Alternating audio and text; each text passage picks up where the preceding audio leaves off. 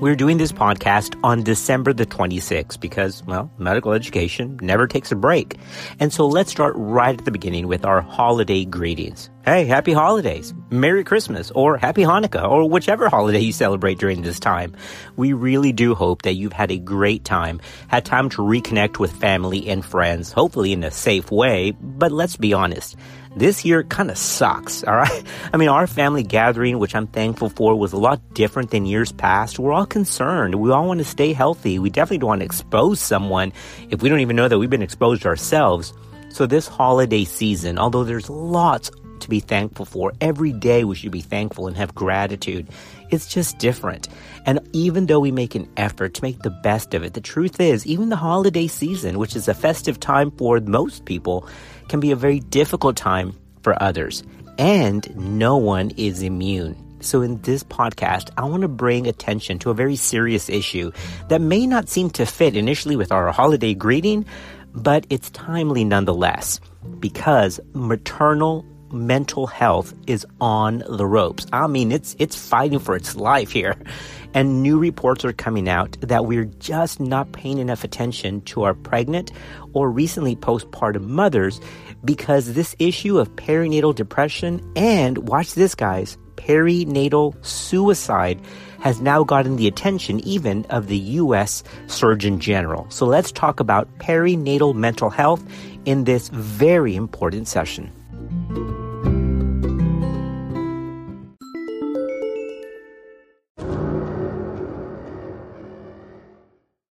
Depression and similar mood disorders are a real beatdown on the person who's carrying that load. Look, let me be very transparent with you. For some of you who know my story, you know that I've had some struggles in the past myself. I mean, it was kind of weird growing up, had some issues, exposures there that I didn't necessarily want to have, but I did. And so I carried a lot of weight for years. And I'm telling you, struggling with things like depression, low self esteem, it's a dark place.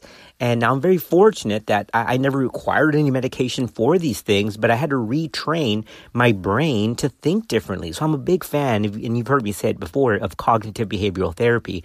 I think we can really think our way out of a lot of problems, but not all of them.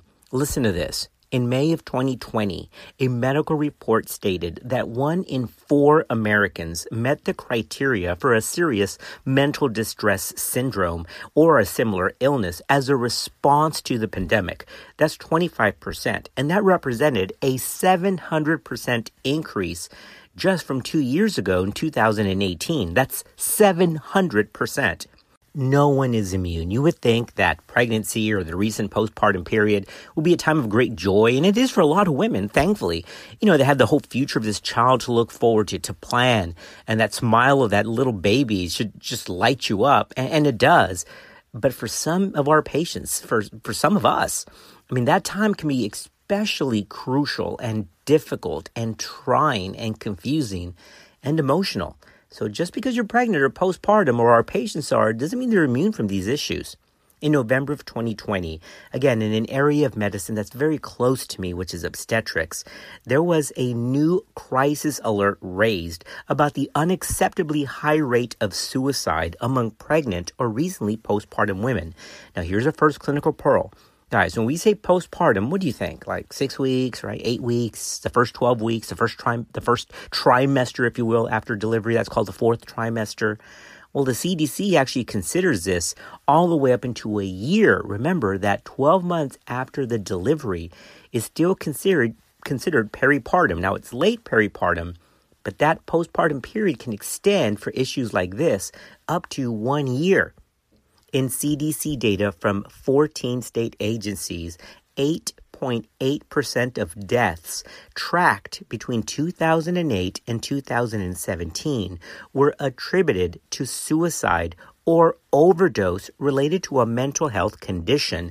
And this is just, remember, we're talking about pregnancy related or recently postpartum. That's 8.8% perinatal depression, which includes major and minor depressive episodes that occur during pregnancy or, here it is again, in the first 12 months after delivery, is one of the most common medical complications during pregnancy and the postpartum period, and it can affect up to one in seven women. Now let's stop here for a minute and bring attention back to the recent as of December 3rd, United States Surgeon General's call to action on maternal morbidity and mortality. Remember, we have a podcast on that just recently. But the U.S. Surgeon General has released this call to arms that says, man, what the heck is going on? We've got to do better for our pregnant and recently postpartum patients because those numbers of maternal death are just unacceptable. Well, one of the issues that's focused on there is, yes, of course, high blood pressure and diabetes and better control of chronic uh, medical conditions, but it also has a point specifically addressing pregnancy and postpartum depressive issues up to that one year postpartum, because let's face it, that's often overlooked.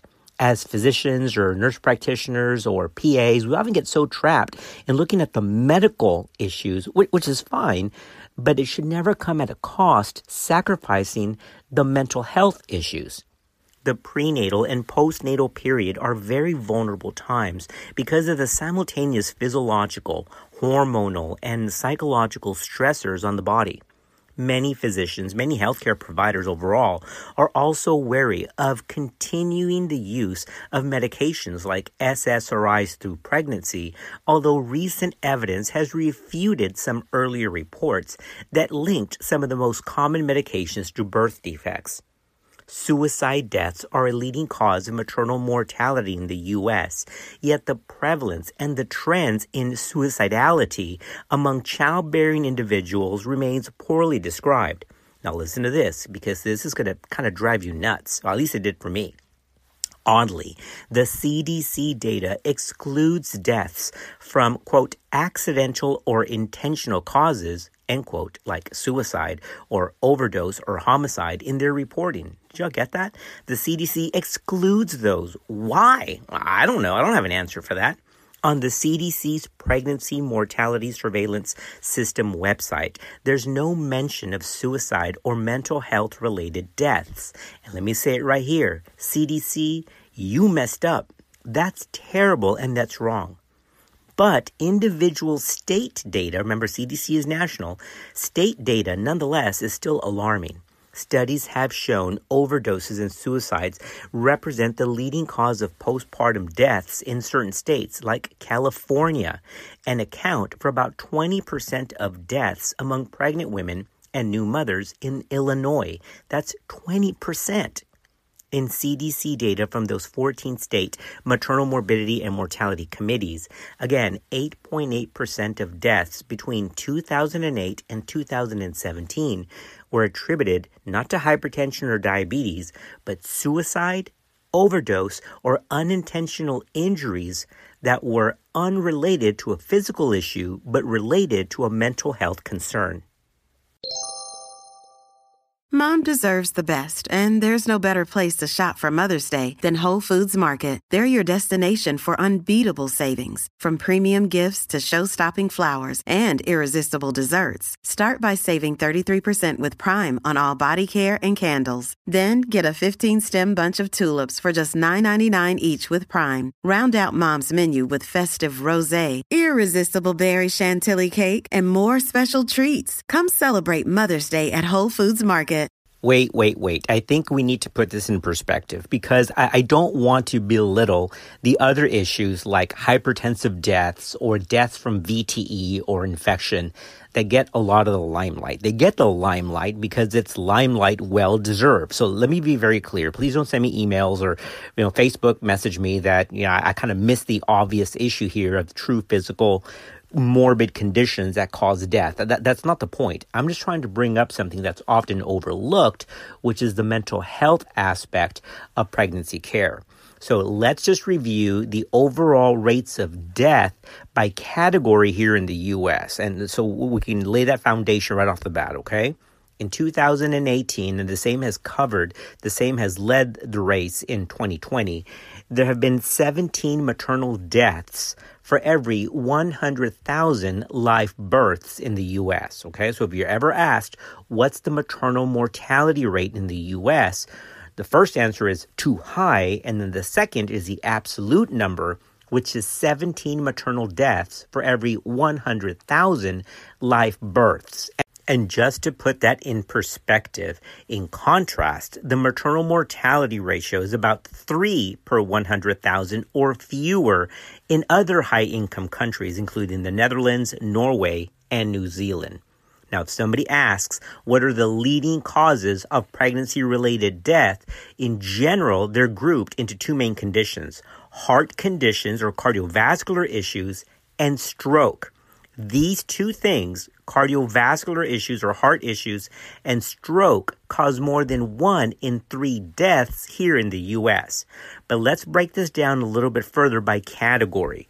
Okay, so cardiovascular issues, which again, very general, but cardiovascular issues, which severe preeclampsia can go into that category, is about 15%. That's the biggest one.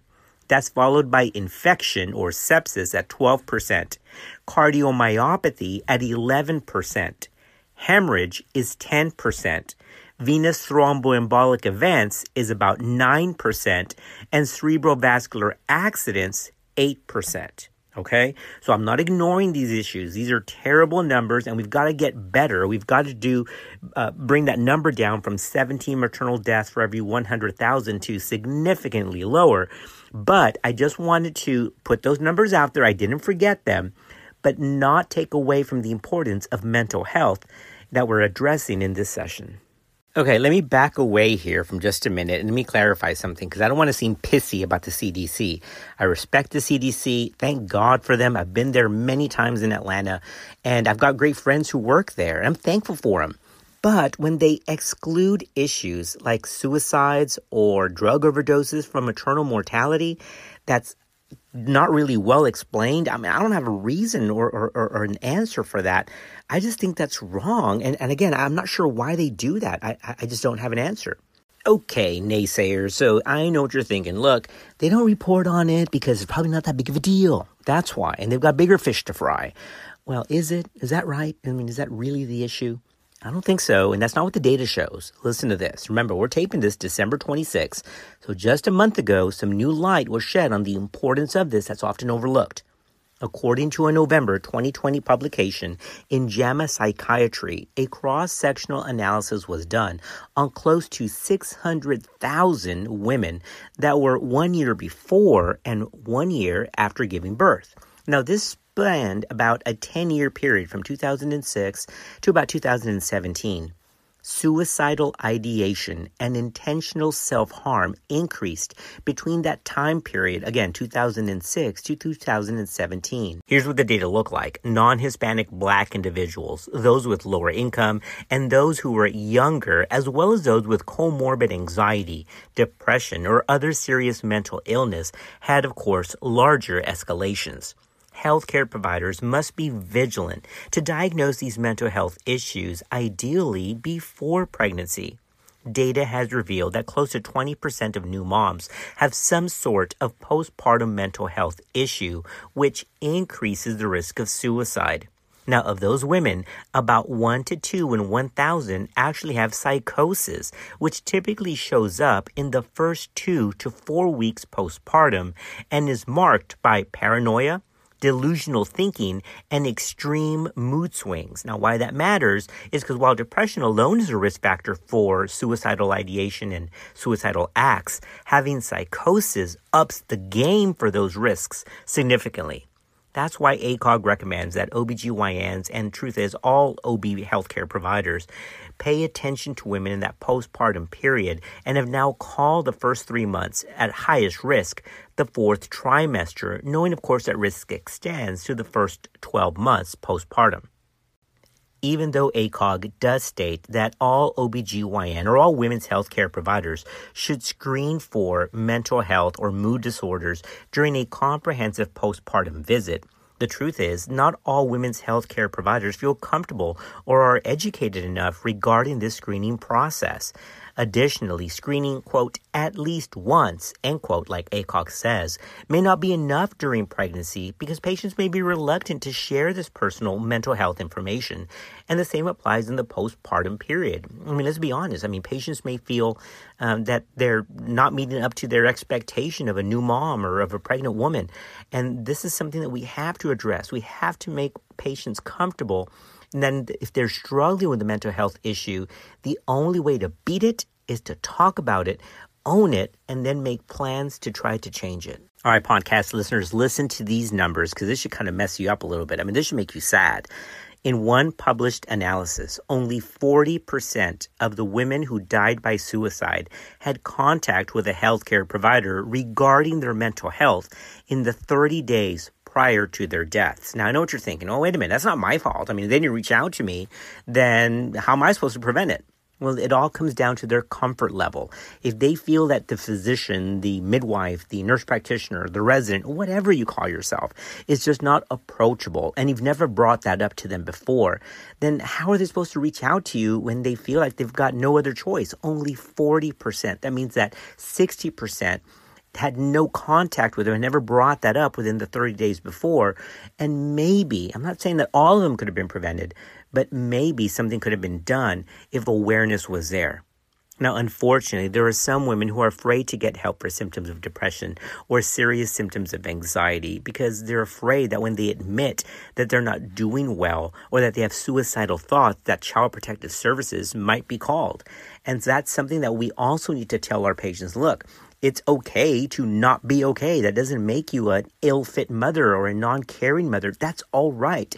And it's okay to talk about it. So these are real issues that, you know what, we've kind of looked over, we've glanced over, we've looked the other way and, and we can't do that anymore. Thankfully, the U.S. Surgeon General's call to action has a focus in there about mental health, perinatal depression, and perinatal mood disorders.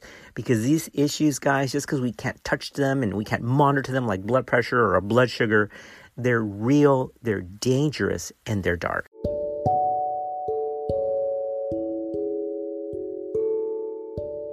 Well, here's what I didn't want to do. I didn't want to bum everybody out in between Christmas, Hanukkah, and New Year's with something like this. But the truth is, I've been wanting to do this for a couple of days and I've been mulling it over because I, you know, don't want my podcast to be a downer. But as a physician, as a healthcare provider, hey man, and even as somebody who's suffered with depression and anxiety and low self esteem in the past, listen, uh, sometimes we just got to talk about it. We've got to bring this out.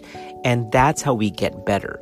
We have to, first of all, make this okay to not be okay. Stop putting on the facade that everything's all right. And look at my Facebook, Snapchat, and whatever else you got, and everything's fine. And the truth is, all of us, I don't care how much money you make or you don't make, or what color you call yourself, or what race you call yourself, it doesn't matter. We're all human and we're all struggling with something. Let's be real. It's time to be real. And talking about perinatal depression is one of those issues that we have to be real about. So I hope you took this in the right way. Again, didn't want to be too heavy or too much of a bummer during the holidays, but it needed to be said. Well, thank you all for listening to our podcast, and we'll see you next time on Clinical Pros.